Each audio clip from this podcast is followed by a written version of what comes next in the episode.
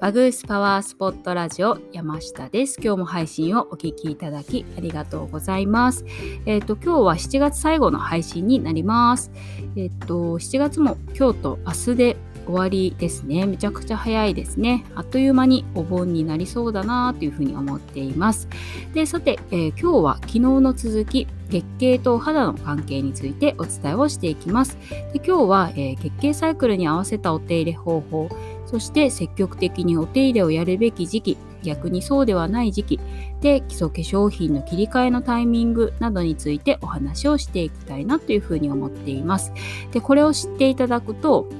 ホルモンバランスの変化によって起こりやすいお肌トラブルっていうのがわかるので、それに合わせたスキンケアをすることができ、予期せぬお肌トラブルを未然に防ぐことができます。じゃあ早速始めていきましょう。で、まず月経期の7日間で、お肌は生理によって出血をしている期間になるので、栄養酸素っていうのが運ばれにくくなり、お肌自体が栄養不足になりがちなので、水分量っていうのは減っていきます。で、乾燥をしやすくなる時期でもありますし、デリケートになりやすいためにお肌の水分量を上げてあげるケアっていうのはここでは大事ですね。で、そもそも生理中っていうのは無理せずに心と体とお肌とを休めることに専念するっていうのがおすすめです。で、それから、生理後1週間ですね。ここはお肌にとって一番安定していて好調な1週間になります。水分量っていうのは増えてコラーゲンの生成が進みます。で、お肌の血色も良くなって透明感もアップします。なので、この時にはサロンケアをしていただいたり、あとホームケアでも、美容液とかローションパックとかですね、スペシャルケアで攻めのお手入れっていうのをしていただくことで、調子の良いお肌っていうのをさらに後押しすることができるようになります。で、お食事もこの時期にはタンパク質ですね、お肌を作るのにはタンパク質が、必要ですので、豆腐とか納豆とかの大豆製品っていうのはタンパク質も豊富でおすすめです。で、基礎化粧品の切り替えを考えていらっしゃるなら、あとはちょっと使ってみようかなって、試してみようかなって思っていらっしゃるアイテムがあるのであれば、この生理後1週間の間が一番お肌が安定している時なのでおすすめです。なので、新しいお化粧品を試してみたり使い始めるのにはこの時期がとっても良い時期です。で、そして次に、排卵を境にお肌は今度だんだん、皮脂量が増えてきます。で、皮脂が毛穴を防ぎやすくてニキビができやすいので、クレンジング、それから洗顔っていうのはこの排卵期を境にしっかりと行っていきます。で、また、黄体ホルモンの関係で、どんな方でも肌の色が黒ずんで感じたりとか、あと色素沈着でシミができやすい時期ですね。で、あと、昨日もお話ししましたけど、シミが濃く感じたりとか、あと焼けたかなっていう感じるぐらいにお肌の色味っていうのが黒ずんだように感じます。で、脇の下とか、その他黒ずみを感じやすいデリケートゾーンとかバストの色なども、黒ずんでいるように感じやすい時期です。なので、この時期はメラニン色素が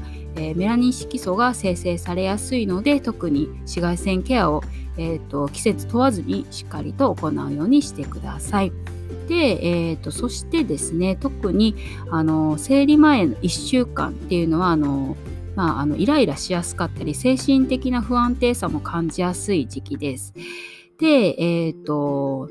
してなので基礎化粧品の切り替えのタイミングには生理前っていうのが一番不向きな時期です。で、心もお肌も、とっても不安定な時になりますので、新しいアイテムを試したりするっていうのはあまりおすすめができない時期になります。で、ストレスも感じやすく、胃腸の機能っていうのも低下しやすくなります。なので、消化に良いもので温かいものをこの生理前には召し上がるようにしてください。で、生理前になったらなんか人格が変わったようにね、なりやすいですよね。今別の人来てたみたいなね、感じに、ね、なったりしますよね。で、そんな時にはチーズとかヨーグルト、カルシウムもちょっとイライラするのを、防止したりしてくれるっていう、効果もあるので乳製品がおすすめですね。で、私はチーズ、クリームチーズのキリが好きなんですけど、あれをちょっといつも冷蔵庫に入れて、夜の楽しみと、あと小腹が空いた時用にちょこちょこ食べています。で、じゃあですね、ということで今日のまとめです。で、生理中は水分量が少ないために乾燥を感じやすくデリケートになりやすいので、しっかり保水、そしてしっかり保湿をするケアが大事です。で、そして生理中っていうのはその乾燥しやすいので、皮脂膜を守るために落としすぎないケアっていうのをやってあげてください。なのでこの時期はちょっとピーリングとかはダメですね。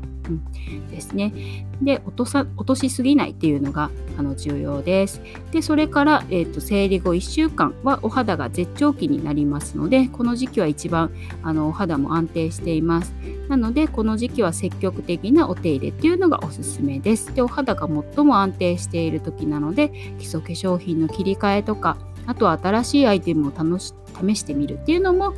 良い時期になります。で、そして、排卵を境にした次の1週間からは、メラニン色素が生成をされやすい時期なので、紫外線のケアは特にしっかりと、そして、皮脂量が多くなるために毛穴を塞ぎやすくニキビができやすいので、このあたりからは、クレンジング洗顔っていうのをきちんと意識して行うようにしてください。